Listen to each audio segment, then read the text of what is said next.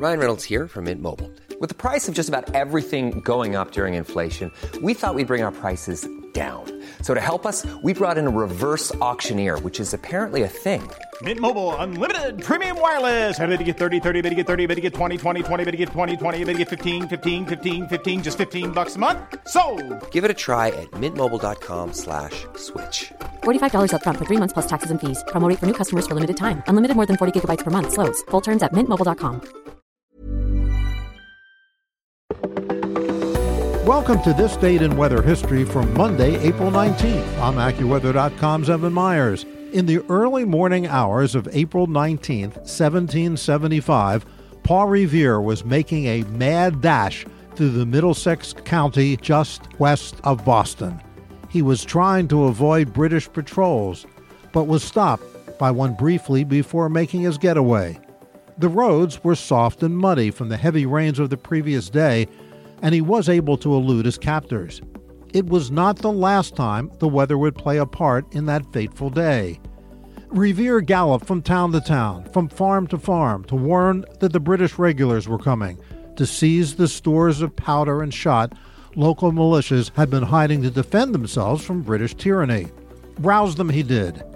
As the author, Rick Atkinson, states in his book, The British Are Coming, and I quote, Across the colony, in an image that would endure for centuries, solemn men grabbed their firelocks and stalked off in search of danger.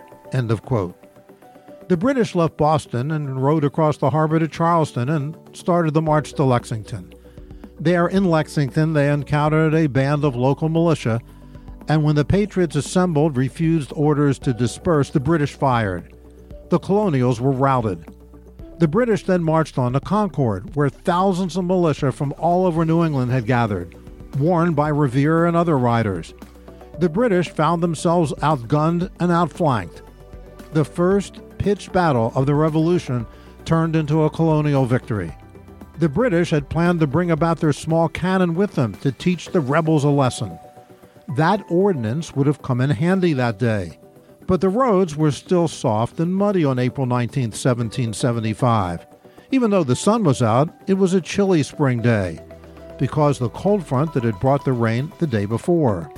The cannons got stuck in the mud on the road from Boston and had to be left behind. The battle perhaps turned on that muddy road and the rainy weather from the day before. And that's what happened on April 19th. Be sure to tune in tomorrow for a brand new episode and find out what happened on this date in weather history. Listen to Weather Insider every weekday for a discussion on trending weather news. You'll get detailed insight into major weather events and learn the why behind the weather, gaining knowledge on terms like what's a nor'easter. Just subscribe to Weather Insider on your favorite podcast platforms today.